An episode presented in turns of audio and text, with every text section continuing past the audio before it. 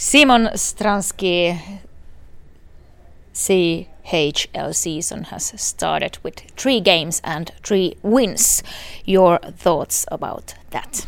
Well, it's it's great, you know. Uh, it's always really good when we're winning. So uh, yeah, we're, really happy that we had such a good start against uh, really good teams. I think so. So yeah, I hope we'll we'll uh, keep it going and win again tonight. Tonight, Vitkovice. it's not just a team for you. Tell us a little bit more. Well, it's my it's my hometown team, so it's it's special for me, and uh, I'm really excited to to play against them. How much do you know about that team? What they have today? Well, I know I know the coaches. I know a lot of I know the management, a lot of players there. So so I know a lot uh, from all of them, and uh, yeah, hopefully it's gonna be an advantage for us tonight.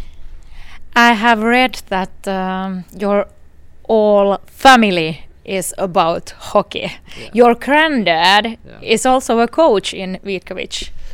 Yeah, he was the coach. My dad is a coach in Vitkovice. He, he, he's coaching the the U18, so kind of like a juniors or something. So yeah, and my granddad he used to play for Vitkovice. He actually won the won the last title with them. It was 1981.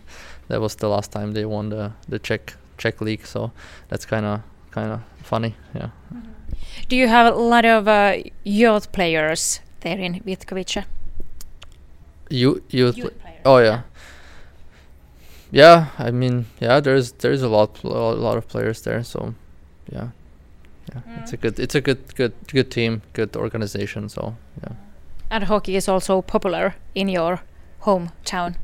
Yeah, of course. There's hockey and, and soccer, kind of maybe soccer's a little bit bigger, but uh, I mean it's it's uh, people love love hockey and, and soccer there. Yeah.